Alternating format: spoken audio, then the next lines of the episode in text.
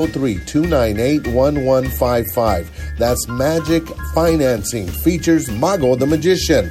They're open Monday through Friday until 8 and Saturdays till 7.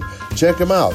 That's Magic Financing. Call them today at 303-298-1155. Tell them you heard about it here at KUHSdenver.com. Also visit us at www.magicfinancing.com. Need a good book for reading, teaching, or a gift? Buy A Teacher Grows Up in Commerce City or No More Green Chili and the very latest, The Crochet Lady, written by author and former teacher Albert C. Quintana. El Maestro. He offers you these books at www.quintanareads.com. Buy the latest new book, soon to be a number one bestseller the Crochet Lady.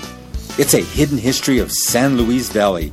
Go to www.quintanareads.com and buy your books. That's No More Green Chili, A Teacher Grows Up in Commerce City, and the very latest, The Crochet Lady. Get yours today by going to www.quintanareads.com. You'll be glad you did.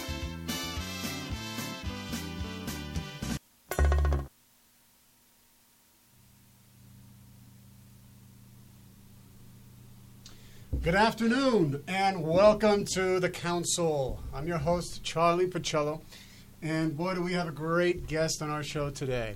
I uh, just want to do a quick shout out to our sponsor, Magic Financing.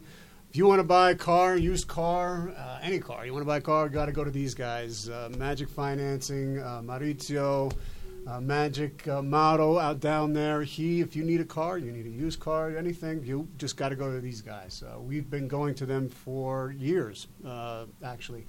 And anytime we needed to buy something soon, we got it. They can take care of your financing right there. Uh, they have an amazing lot of so many different uh, kinds of cars that you can select from. So go down to Magic Financing. They will help you. They're outstanding. Tell them Charlie sent you. Uh, you can go to their website at www.magicfinancing.com. Again, that's magicfinancing.com. So check them out. They're great. They're right on right off of Federal, uh, 64th and uh, Federal. So, all right. Uh, today we've got uh, you know we're, we're we, I'm an author. I like to talk to authors and people who write and who are artists, you know, who are trying to bring things into the world that you know are unique and stories that have never been heard, and being able to uh, you know express those those those little gems that everybody gets in their life.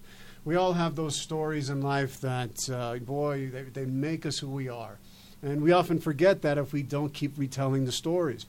One of the things that's fascinating to me about uh, uh, the Jewish tradition is that they have kept the story of Moses. They have they have c- continued that Exodus story year after year. They reenact it. They they they make sure that they go through all the different ceremonies and things, and it's a story that becomes a part of their identity.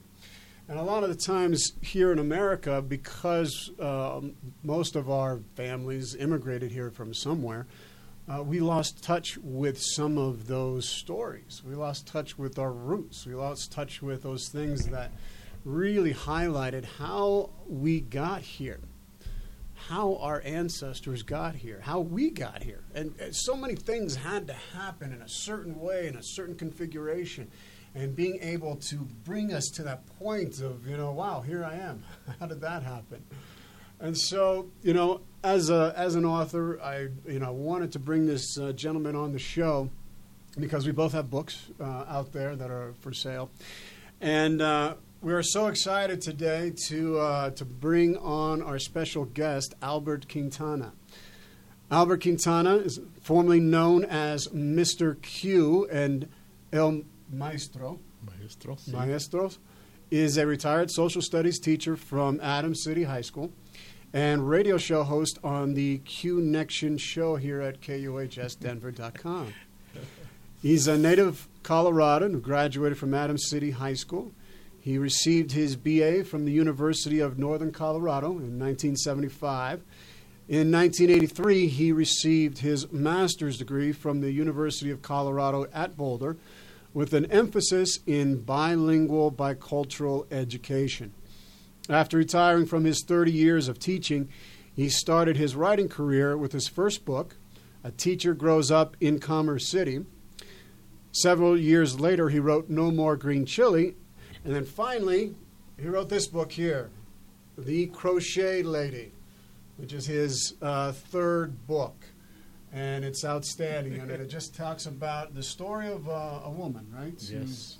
Uh, rem- reminiscing about her past and and the joy and the exuberance that it brings her, but also the hardships. And it's very revealing as this person is going from into the past and bringing that into the present and dealing with the challenges that she's dealing with in the present, and then recharging by remembering her past and the things that she had to overcome. And it's really a, a, a- a story of, of growing up in Colorado, right? Yes. And so it's fantastic. And so you can buy the Crochet Lady at www.quintanareads.com. Again, that's Quintana Reads, Q U I N T A N A R E A D S dot com. Well, welcome to the show. Thank you, Charlie. It's really nice to be here. Uh, uh, haven't been in the studio for quite a while. I make my home in uh, Edmond, Oklahoma. Uh, of course, to be closer to my grandchildren. Uh, it's very important for my wife and us, I to uh, to see uh, our children, our grandchildren grow up, and we want to see those those special moments. We had the opportunity, and it's going to sound like I'm bragging, but my oldest grandson, Cortez Mora, he is the state champion. Uh, he was on the state champion team in Edmond, Oklahoma, in te- Mhm. uh, for tennis. And uh, if we would have been in Colorado, we would have never been able to see that. We would go to all of the, his uh, tournaments, all his meets, and now it's all come to fruition because now he's a freshman at um, the School of Mines in Golden, Oh, yeah. and he's a top-notch math Yeah. student, and uh, we got to see him go through all that. And now we have another little grandson, uh, Monty Mora.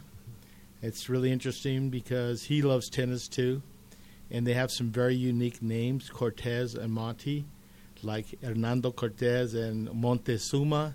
So that's, that was the uh, whole th- idea there with my daughter when she thought about this. But uh, I'm here. I'm here to, in Colorado, and I'm here to promote my book.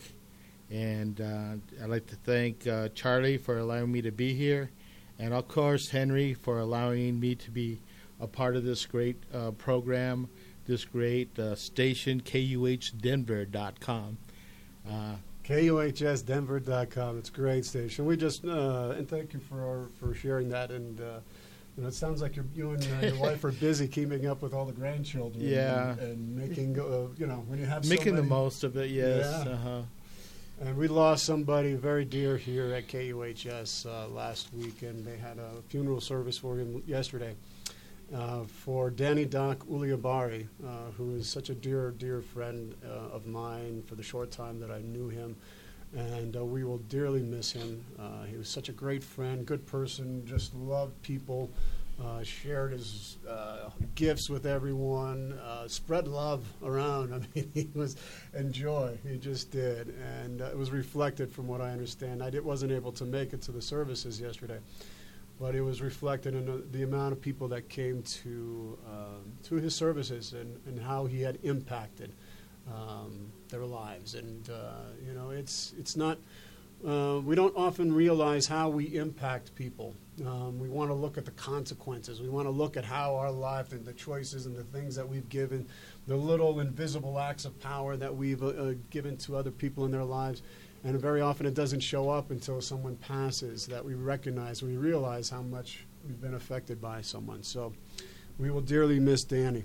Did you know Danny? Yes, uh, on that note, um, I had been texting uh, Danny uh, day before he passed, and we were just talking, and I had told him that I did my student teaching at Brighton High School, and I graduated in 1975, and that's the year that I was at Brighton High School. And he said, "You know what? Ironically, uh, or coincidentally, he." That's the year he graduated. And I mentioned some teachers that he had. He goes, "Wow, I haven't heard those names for a long time." Mm-hmm. And those are the last words I I saw in print. So, um, blessings to him and and the family, and I respect all that you've gone through, and uh, deep prayers for you guys for your healing. Yes, uh, lots of lots of healing prayers, guidance, and uh, support to all the family. Um, now, you have in your book what inspired you to write the Crochet Lady. I mean, this is uh, this is a book that you, I believe you probably put your whole heart and passion into. Was there an inspiration? You know, like when I when Yes. I wrote my book, uh, Meditations. This is my book, Meditations with Masters of the Axial Age. Um, it uh, you know I was inspired after reading a book. There was a book called uh, The Great Transformation. It was written by a woman named Karen Armstrong, and this was during my graduate studies. And I just loved it. I mean, it was like eye-opening and Yeah. uh, historical, and things started to make sense. And I just wanted to, you know, it, it gave me this idea for my book that it was it was what inspired me to write mine. Uh, is there a particular? Well, there, I guess thing? there's there's quite a bit of different inspirations. Uh, I always wanted to write. Uh, I taught 30 years at Adams City School District 14, and, um, And that's never really, yeah, right? never really had the the chance to write. And um, so um, I'm retired. I was retired. Actually, it was right before I was ti- uh, retired.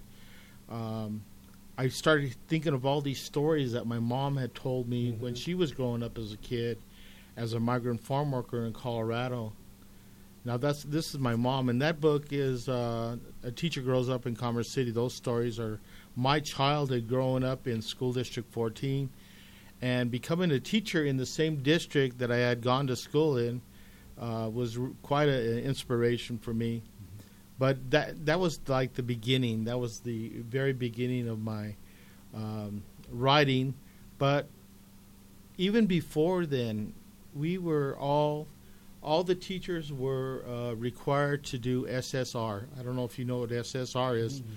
Sustained silent reading. That meant 20 minutes every day. First period, everybody would have to grab a book, different books, and the teacher too was required to be in front of the class, reading silently, and I had to find a book to read. So what I did is I looked back and I had a whole bunch of books in my uh, shelf, and it was uh, Rain of Gold. Oh, okay. Rain of Gold by Victor Villaseñor. And I read that book and I could not put it down. And just like you, with the with the uh, experience you had with the Great Transformation, Mm-hmm. and in that book, I was just so inspired that this individual was able to bring li- uh, bring the reading into to life. So um, I continued, and uh, with that book, the uh, a teacher grows up in Commerce City, and then I um, wrote a book, No More Green Chili, and that was about my mom. And that's it. I want to go ahead and talk about her life because my dad had passed away, and she was just there. And I looked over at her at the at the funeral, and I said, "What's mom going to do now?" Because dad did everything, books, everything, t- uh, taxes, uh, the bills.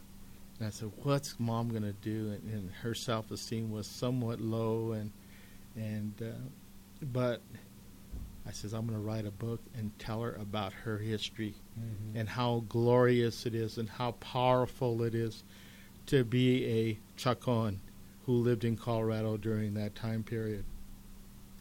So I wrote the book, No More Green Chili, and then all of a sudden, several years later, my mother-in-law moves in with us, and she was on her last days, and that's what the Crochet Lady's about. It's her last days, about Louise and I, how we took care of her, and how we uh, had to do all these different things that she couldn't do anymore. We had to drive her to appointments. We had to carry her sometimes. Uh, all those things that it, that you know, all those things you do to to support someone Yeah. when they're in their last days. And um, her name's Ida Cisneros, and she is the most incredible woman I've ever met. And I did it because of a promise. And I kept that promise when I wrote that book. In her last days, she did ask me to write her book. So here it is, The Crochet Lady. It's a, amazing. it's an awesome book. Yeah. I I mean, everybody should have this book. It's it's it's a story of life. Yeah. Everybody goes through this life, taking Yeah. care of somebody, and Well, and then being able to share those stories, uh, you know, I think it's, uh, you know, we.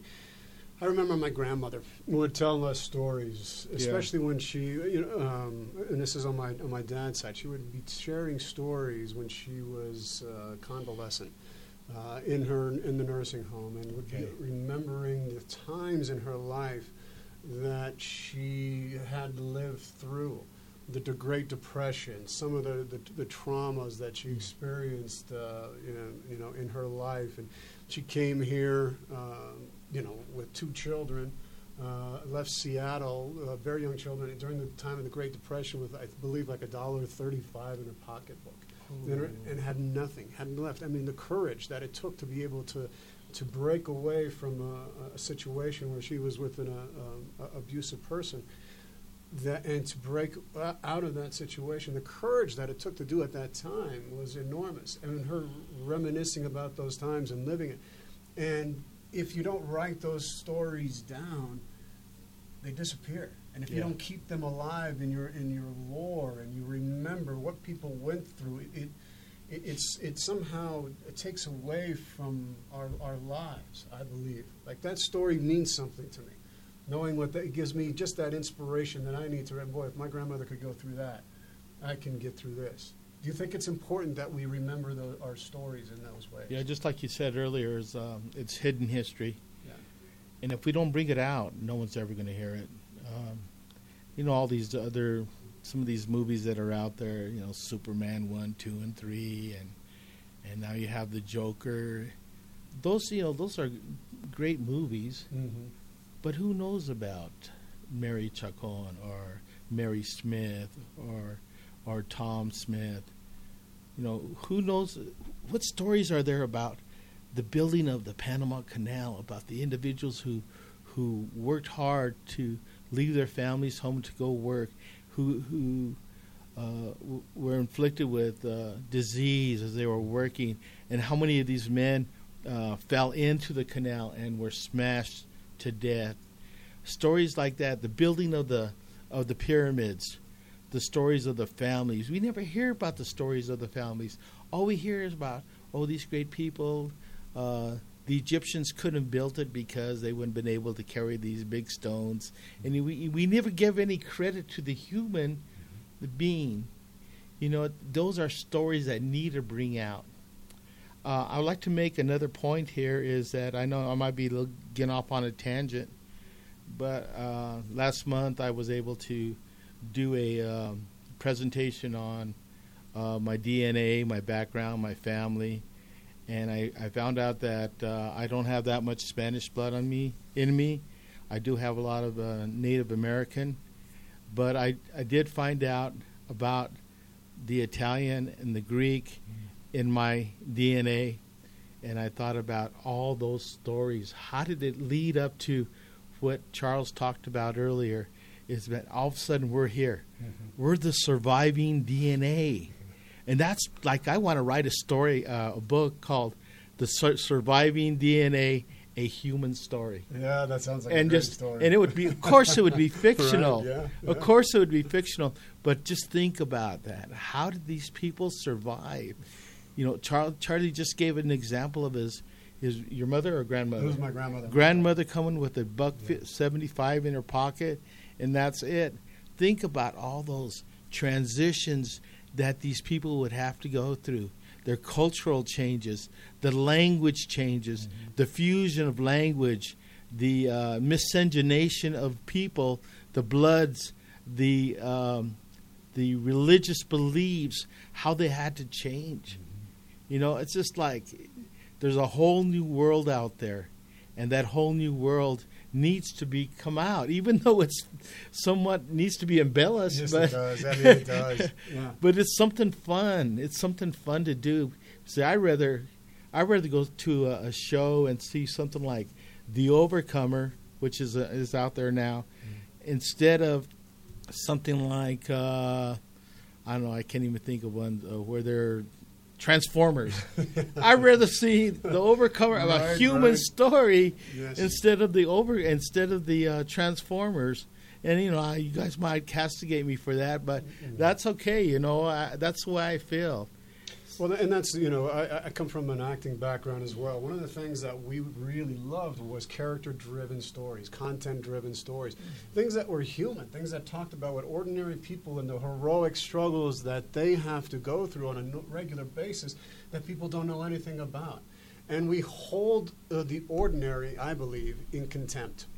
Yes. We hold the ordinary in contempt. We look down upon being ordinary. We have to be something extraordinary. Where we have to be this superb uh, person in history in order to be remembered or recognized. And what God, there are so many stories in your families and in our families and things that we share.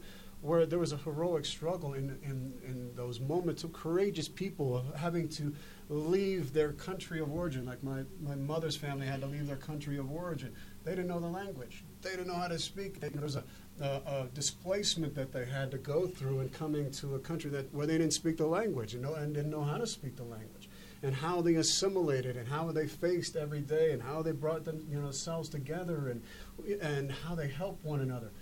Those to me are the heroic stories that people miss because we're looking someplace else. And I think that you know uh, when I was what's really I find uh, important in people is that, that you have that within you. You have that same kind of ability to be able to find that hero in you in your journey of life. Yes. Don't look to these, I don't know, movies where they have people flying around all the time. That's look to your own selves. Look to your life. Except for I did have a dream where I took off running and I was in the air flying. Well, dreams I had, yeah. The, They're crazy, crazy dreams. Yeah, or, or somebody wants to hit you in the head with a hammer or something. Uh-huh. Oh, like, oh. Well, it's um, so. What do you think is um, what do you think is so important? You know, when we talk about remembering where we came from, why do you think these stories are important to us? I mean, is it important? Do you think that there's a lack of understanding by the people today and awareness of uh, what our ancestors did to bring us to where we are today? yeah, I think there is because I think it's all based right now. People are on a survival mode. Yeah. Can I make uh, the mortgage payment this month? Am I going to have enough money to be able to pay for my my child's uh, education? Am I going to be able to pay for their uh, tuition? Am I going to be able to pay for uh, them to be in baseball or softball or wrestling? Am I going to be able to uh, um, hold a high standard of respect to my family? And I think that's that's the whole thing is it's about survival. The human being is is here on a survival mode. So, Yeah. Yeah. so that's that's what I think about all the time is like how did how did I make it? My wife and I we got married very young and, and we and we made it. And we're still trying to make it Yeah. because you know we want the best for our children, the best for our grandchildren. Well, and it, you know, we all do. I mean, I think that uh, you know, having those appreciations for our ancestors and the things that they've done give us a sense of where we came from, and that's so important. If you don't know where you come from, you don't know where you're going. You've got to be able to say and honor those people and honor the, those that came before you in a way that allows you to be able to say, "Wow, you know." They sacrificed. I know for like my grandparents on my mom's side, they sacrificed everything for everybody to come here in order to give them a better life. If we're not doing our best to, you know, we're not going to make perfect choices, but if we're doing our best to give, to make the most out of the life that we have, we're Mhm. honoring them. And we can change and we can grow and we can learn and we can contribute more. But you got to recognize what other people did to get you to where you are. I think it's paramount. Yeah. Oh yes. Um, everything that we do should be an example. It should be an example to, to. It doesn't even have to be your own kids. It- Yeah. You know, as a teacher of thirty years, I always had to be that example. I always had to be that role model. Um, I used to always look at my my classroom as uh, part of my ministry. Yeah. I looked at it as a ministry. Yeah. At every kid that was in that classroom needed to be blessed. they need to be blessed. And um, sometimes I would say go by each desk and I would say a little prayer and and go off and and just hope the, for the best. But I think it all came out good. Um, my son's a um, high school wrestling coach and English teacher at Eaglecrest High School, and I told I told him I said, you know, you have all these kids, and you're the coach. You're the main dude. You're the main dude in that in that gym, and they see you. And it, to me, it's important, yes, to have state championships, but the most important thing is that when those kids come back 20 years later and say, "Hi, coach, you meant a lot to me." So that's those are some of the things that I think are that are probably why I made it, why I was able to go that long in teaching, because it was always the kids. Mhm. It was always the kids. Now the main character. Let's get back to real Oh, quick yeah. on your book here. I mean, we're going through this back and forth. Yeah. uh, the main character in your novel is the the crochet lady, Yeah, and she's based upon uh, the life experiences of uh, your Mother-in-law. mother-in-law. yeah, And she uh, she figuratively spins yarn, yes, but literally she's also spinning the yarn while she's reminiscing about these tales of the past. And so she's moving back from the present to the past, back to the present again. Now, why did you choose this unique literary style? Because it is. Well, I changed it up a little bit, Charlie. Um, what I did, I started off with the writing of her crocheting because she was constantly crocheting. Mhm. You know, even to the last days, she was crocheting. But what she was, oh, I'm losing my train of thought here. oh, God. What was important was that it changed Mhm. because it also veers off with her thinking about the place she was from. Mhm. And that was a little place called Lojito, Colorado, in southern Colorado. And uh, she was a stepdaughter to a man. Her dad died when she was six, I believe, six months old Wow. the mother went off and she married uh, a younger man. They had children. They had three daughters, and um, he comes home one day with a. Um, and he came, comes home with a uh, airplane engine, and with that airplane engine, he turns the airplane engine into a, a sawmill and that's what the family does. Hmm. It becomes a lumber camp.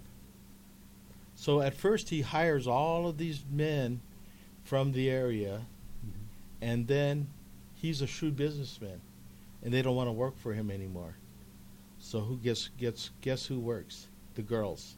Wow. So my mother-in-law is one of the first uh, women uh, lumberjacks in that area. Wow. Wow. So it's it's it's really a, an awesome I've story. heard of yeah. yeah. They were actually lumberjacks. They were working in the mills Themselves. Yeah, it was uh, Lucero Lumber Lumber Company. And what what uh, time frame was this? What about what We're years? looking at uh, post uh, about early 1940s, late 30s.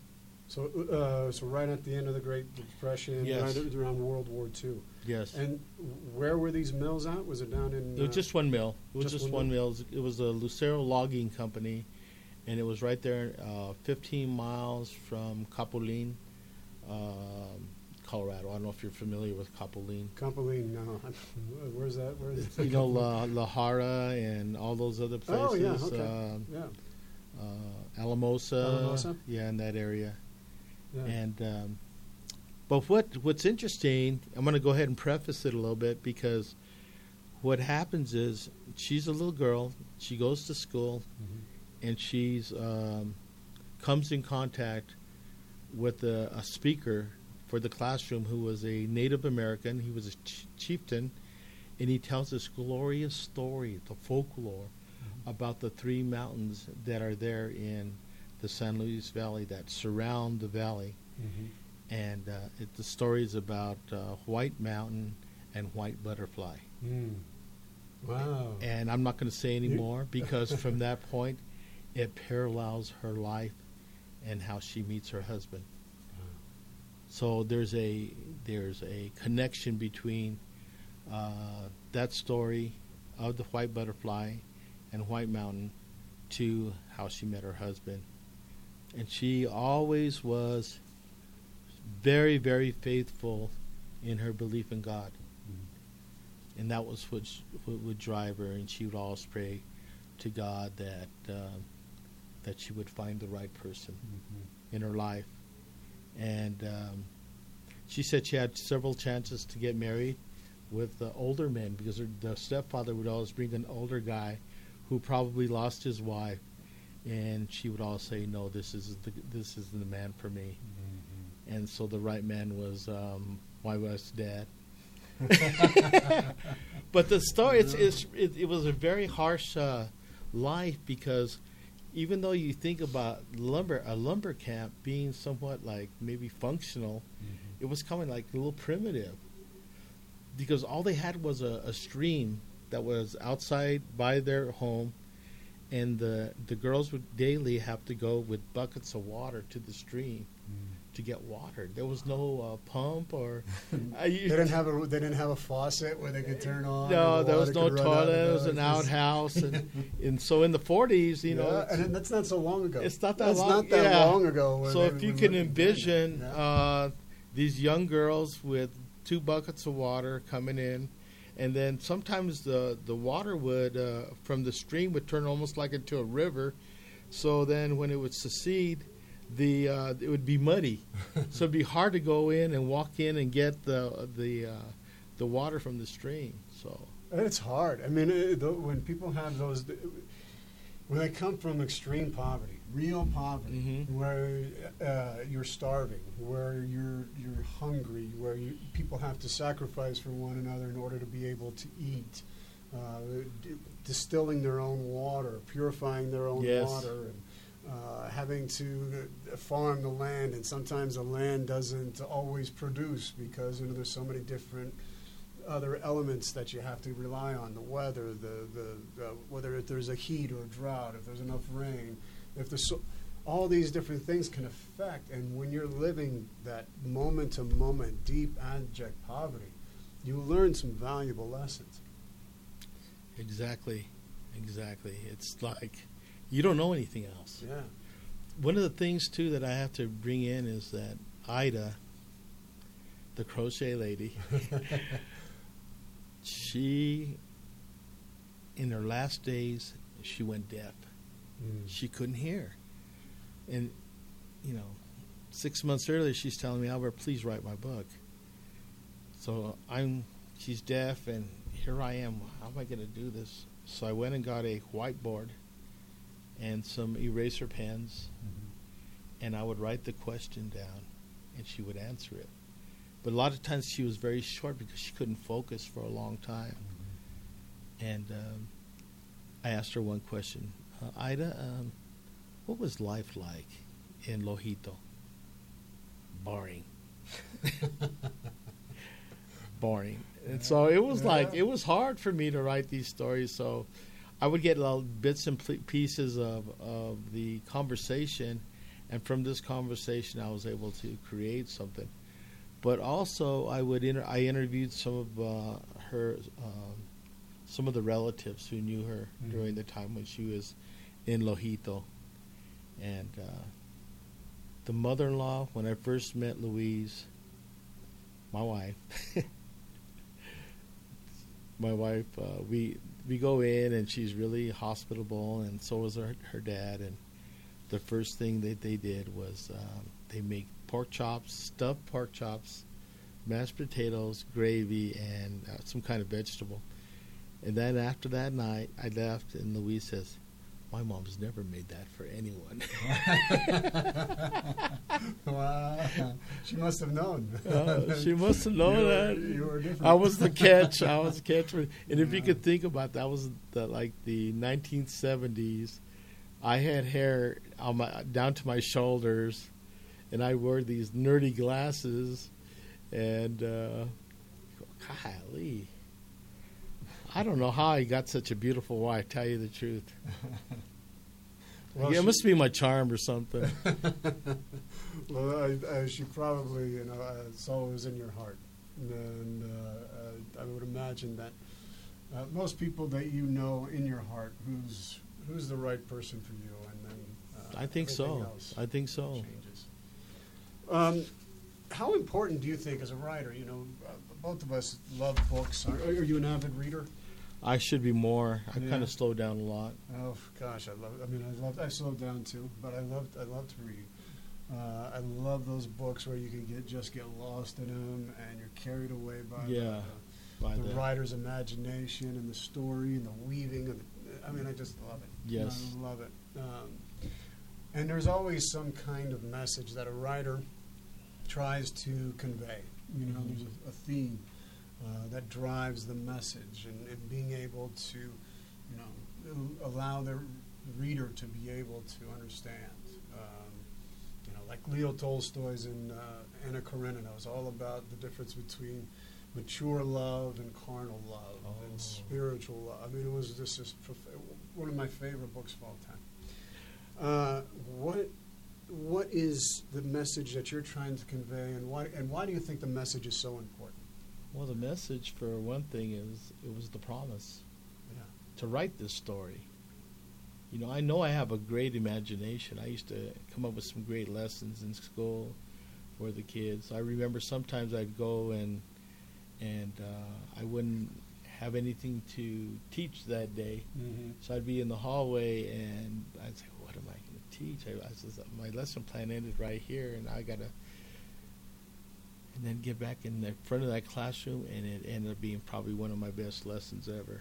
I mean, it's just like creativity, creativity. So Well, creativity. So, and being able to tap into your own creativity. I think one of the things that uh, people miss out on is that you you have a creative soul. You have the ability to to write, to, to sing, to uh, Yeah. compose music, to uh, write poetry, to dance, to do any, you know anything that allows yourself. I mean, I- it's just to That's feel that spirit right that moves through you. And I think in our late in our age of technology, we have become so preoccupied. I don't have. I don't think I, of with our like our phones. And I and I know I do this too. I know. I'm, I'm, I'm, I'm, I'm- I look at that and I will I will scroll through Facebook. I will go through uh, my emails. I'll do all these different things, and but my focus isn't there. And I, and so much of our technology, people are, are losing their connections to the stories of their past because uh, their whole attention is drawn right here Yes. uh, they don't remember the challenges, the hardships, the difficulties our, our, our parents, our grandparents, our great grandparents, and all they, what they had to go through to what they had to overcome. Do you see this? Does this lack of awareness of our past and history concern you as a former teacher? Uh, yes, it is because um, I just like so thankful right now that I'm not in the classroom because I'd have to deal with all those cell phones. Could you imagine that? No. Put your cell phone away. Pick it up after class. I, you know, just it's such a distraction. It's just such a distraction, and I do, I do think it's taken away from uh, the kids' imagination and and uh, they see so much junk out there. Some, I mean, beyond embellishment, it's just lies and and fakery. Just, I don't know. It's, I, it's really hard to answer that question. Well, and and it- and it's a big question. I mean, I, But- was yeah. it was just for kind of discussion. I think uh, that if we don't, like I said, if we're not connected to what God is here and the people who helped us to get, we don't we're not carrying forward the sacrifices that they made for us to be here Yeah. and doing it with a sense of honor and integrity. We, we become, we, we can do whatever we want whenever we want it. But without being, if you're not connected to your value system and your integrity and doing the right thing and doing it, you know, and being concerned for the welfare of others and recognizing that every choice you make has a consequence. And if that's true, that means that if I make this choice, it's going to affect a lot more people than just me because my choice is going to affect my family. It's going Oh, to affect yes. this. And sometimes you may have to do that. Maybe you uh, are breaking a belief. Maybe you are opening people's uh, minds and paradigms and, and breaking through something for their sake, for the benefit of uh, something greater than yourself. But if we're not aware of all those dynamics that led to us, I think it's detrimental in the long run. I think it makes us very short sighted. I think it makes us people who are easy to control. I think it makes us very easy to control. If we if we uh, keep it minimalized in our technology and just are you focusing, people don't think anymore. People are not thinking for themselves anymore, and that's one of the things that is so uh, uh, scary to me. Is that it makes people easily um, uh, propagandized? It makes people very easily manipulated. Oh, we really. You know, you know, manipulation is. What this is one of the best uh, descriptions. Manipulation. Manipulation, at its core, is making someone else's spirit dance for you. Yeah. S- Think about how much control there is. Oh, gosh. You see all the fighting on on Facebook, all the uh, the two sides, It's crazy. anti-Trump, anti-Democrat, and and the more and more I was getting involved in some of the discussions, I was getting like sick because I said, "Look what I'm doing! I'm creating dissension Mm-hmm. between people." There's a, a movie on TV that shows how there's a company that uses all this information to create dissension on knowing when, uh, what kind of commercials to make, what kind of commercials not to make, to influence the masses. So I stopped doing all that stuff, Mm-hmm. and you know, it's like Henry has a, a thing. He says it's like one snake with two heads. you know, and then Right. people are fighting over this. Oh, Family members. yes, it goes right. It cuts It's right down. ugly. It's like you know they had. Uh, well, you're a history buff. It's Yeah. like the Civil War. oh My man. goodness, I mean, it's uh, brother against brother, uh, father against yeah. sons, mother against their sons. It, I mean, it's just, it's really a divisive time. I mean, it seems like we are as polarized in our nation right now as in the time of the American Civil War. Uh, I, don't, I, I don't know if our nation has has had that kind of uh, division like we, we're seeing today. Yeah. And I hope people will start tapping into their truer nature, their better nature, their more optimal nature, so that they can, um, you know, recognize, hey, we're all we're all on the same team here. Gone with the Wind. Gone with the Wind. I love Gone with the Wind. Oh. That's a great movie. Great movie. Oh Lord, that's one of my that's one of my faults though. One of my weaknesses. My wife and I, you know, we've been retired for a while, and we love Netflix. mm-hmm. And it's like it has taken away from my writing. I have to say it has. But I see some of the some of the storyline on some of these. Like we're watching this one called uh, uh, Un Hombre uh, Correcto. It's or a bandit, uh, the good honorable bandit who went from being a bad guy to a good guy, and all the struggles he had to to stay strong and be a good person.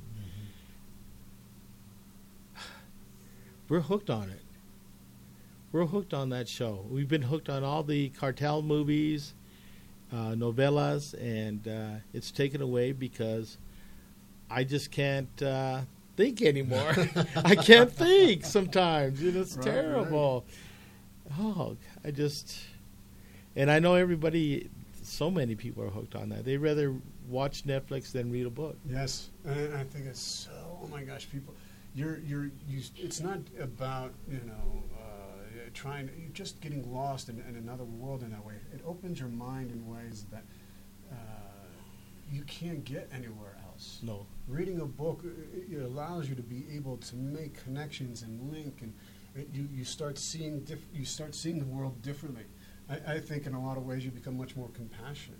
Yeah. It opens your heart in ways that you know it, it is not possible because the storyline on that you watch on television is going to be short. It's going to be clipped. It's going Yeah. to it's going to be driven by uh, language and action. It's going to be a little bit different. And in a story, you have to develop a character. Yeah. Right. You have to develop the character. Uh, and it's As a writer, yeah. yeah. Now you're originally from Colorado, yes? Yes, uh, I was born and raised here. Grew up in Commerce City, Yeah. Okay. and um, it's been my whole life. My my father was a uh, a rancher in New Mexico. He raised cattle. Actually, he was even even did some of the cowboy things like uh, roping. He's uh, had a real fast roping time of 12 seconds. He always tell, told us about that. he wasn't a very big guy. He's actually a little bit shorter than me, and uh, but he was quite the athlete. You know, and that's that's one thing about our family members. Um, my grandchildren are great athletes. My kids are great athletes. So I think they got it all from Grandpa, Mm. great Grandpa. I was okay, but uh, Did you ever? Uh, did you? Could you? What was it? Uh, Rope? Rope. no, Could you no. Yeah. I grew up in Commerce City. I did played a lot of baseball Yeah. as a kid, and I wrestled. Wasn't very good. I was like on JV, but I learned how to protect myself. Mm-hmm. Uh, I was terrible in basketball. What are some of your favorite memories that you have from Colorado uh, while you were growing up? Do you have anything? Yeah, I do. I do. I, I had um, some great teachers Mm. in middle school. My g- middle school teachers, I have to say, had more impact on me than my high school teachers. Uh, they were, they a lot of them were former servicemen. And after they got out of the service, they became teachers, and uh, they were just great guys. You know, like they were like like second parents to me. I thought, and uh, the woodwork. My my very favorite teacher was uh, Mr. Villani. He was the woodshop teacher, and he um, he taught me how to. This that was my first example of te- learning how to teach because he would have me do some of the demonstrations Mhm. under his tutelage Mm-hmm. and uh, I would always administer the test to the kids. And actually, Henry was one of the students that, during that time when I was uh, administering the test. He was in that classroom. Henry or Henry Archuleta, the big produ- production wow, guy. Henry over there. Yeah, he was a good kid, man. And um, so that was my first example, or Yeah. first. Uh, I got the wo- uh, woodworking award that year, and I actually I didn't even think I was that good, but it was just more of a uh, Mr. Villani really supporting me as an individual, as a, as a student. I always kind of looked at that. But for the students that were on his bad side, oh man, it wasn't good. huh? that's why I behaved so well. was that why? Uh, you know what? What inspired you to be a, a teacher? You know, because Well- before you were you were before you were a novelist and wrote your books, you were a teacher. And Yeah. uh, It was interesting because um, I was a junior in, at UNC, the University of Northern Colorado, and um, I was sitting there. and I still hadn't, you know, declared my um, my major, so I went in and I talked to my advisor, and he says, "Albert, um, what was your favorite subject in school?" I said, "Well, probably social studies." And he looked at me with a most sincere look and said, "You're going to be a social studies teacher." and I never looked back.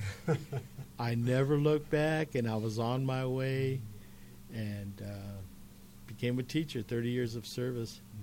In the summers, I, I really had a great experience at the University of Colorado. I uh, I would I taught uh, civics and geography uh, to the pre-collegiate students, the ones that were going from uh, high school to college. These were like students who uh, probably uh, needed support financially, but they were good students, and they were all motivated to learn. And they were those are my ten most uh, uh, the best years I ever had Mm. as a teacher because the kids loved me. I just like wow, this is heaven. I'm teaching kids that want to learn and they want to read and they want to they want to become someone in their life. Yeah.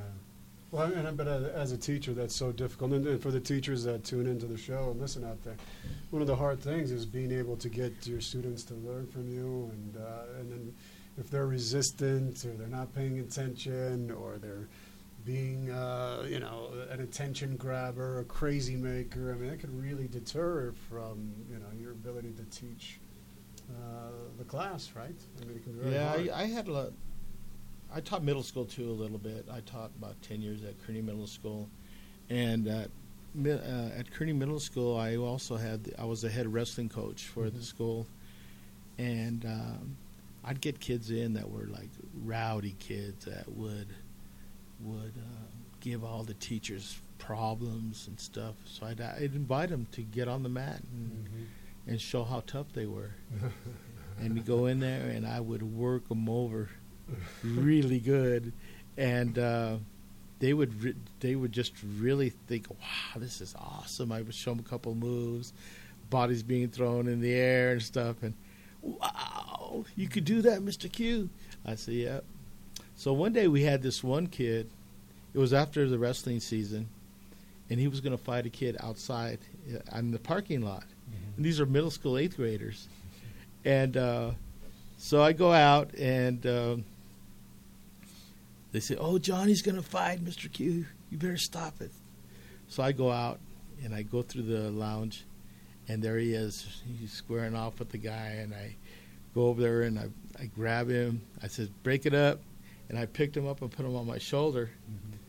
And all of a sudden, here comes his uncle flying out of nowhere. He was going to jump me. And uh, the kid says, "No, no, Uncle, no. Mister Q will kick your ass." and I was over there like, that was close. but those circumstances like that, I also did um, um a middle school program for at-risk kids, and it was um, at Burger King Academy of the Rockies. Uh, School District 14 got a uh, a grant to work with uh, 40 kids that were at risk. Were- And these are really tough kids. Mm. And uh, I could only do it for three years, and I had to resign because it was really, I was looking at all kids as being bad and everything. Yeah.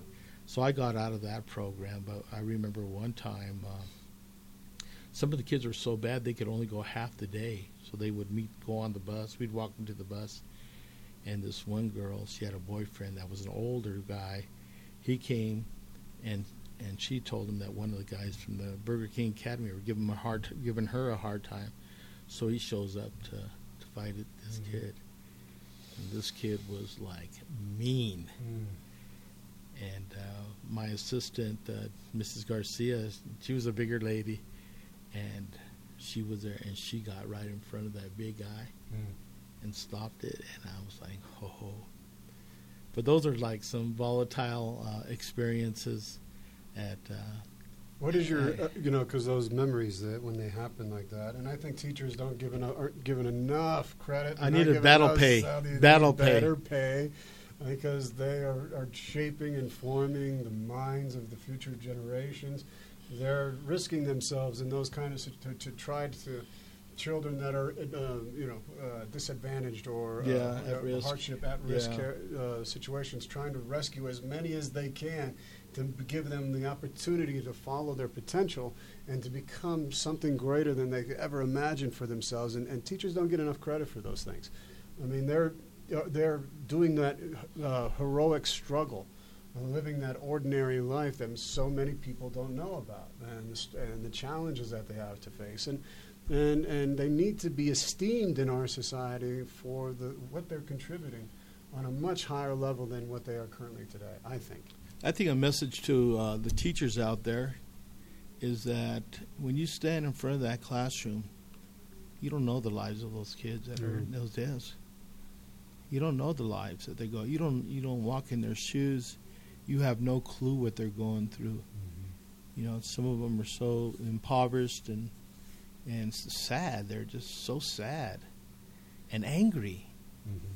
And uh, it's your job you know, it's it's not it's not part of the uh, job description, but it it should be. Yeah, no, it, it, it does, and, and I, I think that uh, you know a lot of the anger stems, you know, because they've uh, you know they feel abandoned. They feel abandoned by Why their me? families. Why me? Uh, they, why did I get born into a, an abusive household or family system? Why was I born? Why wasn't? And all those things, and that sense of the, the culture and the society having abandoned them and left them into the, you know, all those things contribute to it. Yes, they are responsible for their choices, but they need mentorship and other people to be able to help guide them in a way that helps them to recognize truly how powerful they are. And it's the teachers who so often are the unsung heroes who do that. Um, Albert, we're almost, uh, we've got, a few more minutes left here on the show and here at KUHSdenver.com. Just want to make a quick shout out to KUHS.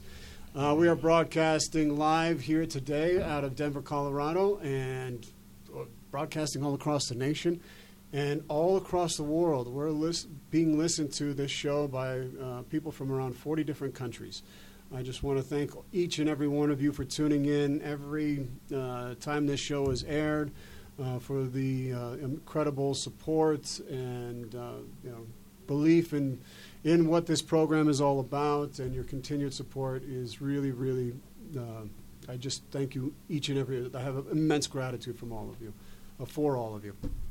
Um, Albert, could you share an experience with us that touched your heart and made you realize that you wanted to be a writer and bring out these hidden stories uh, of Colorado and New Mexico?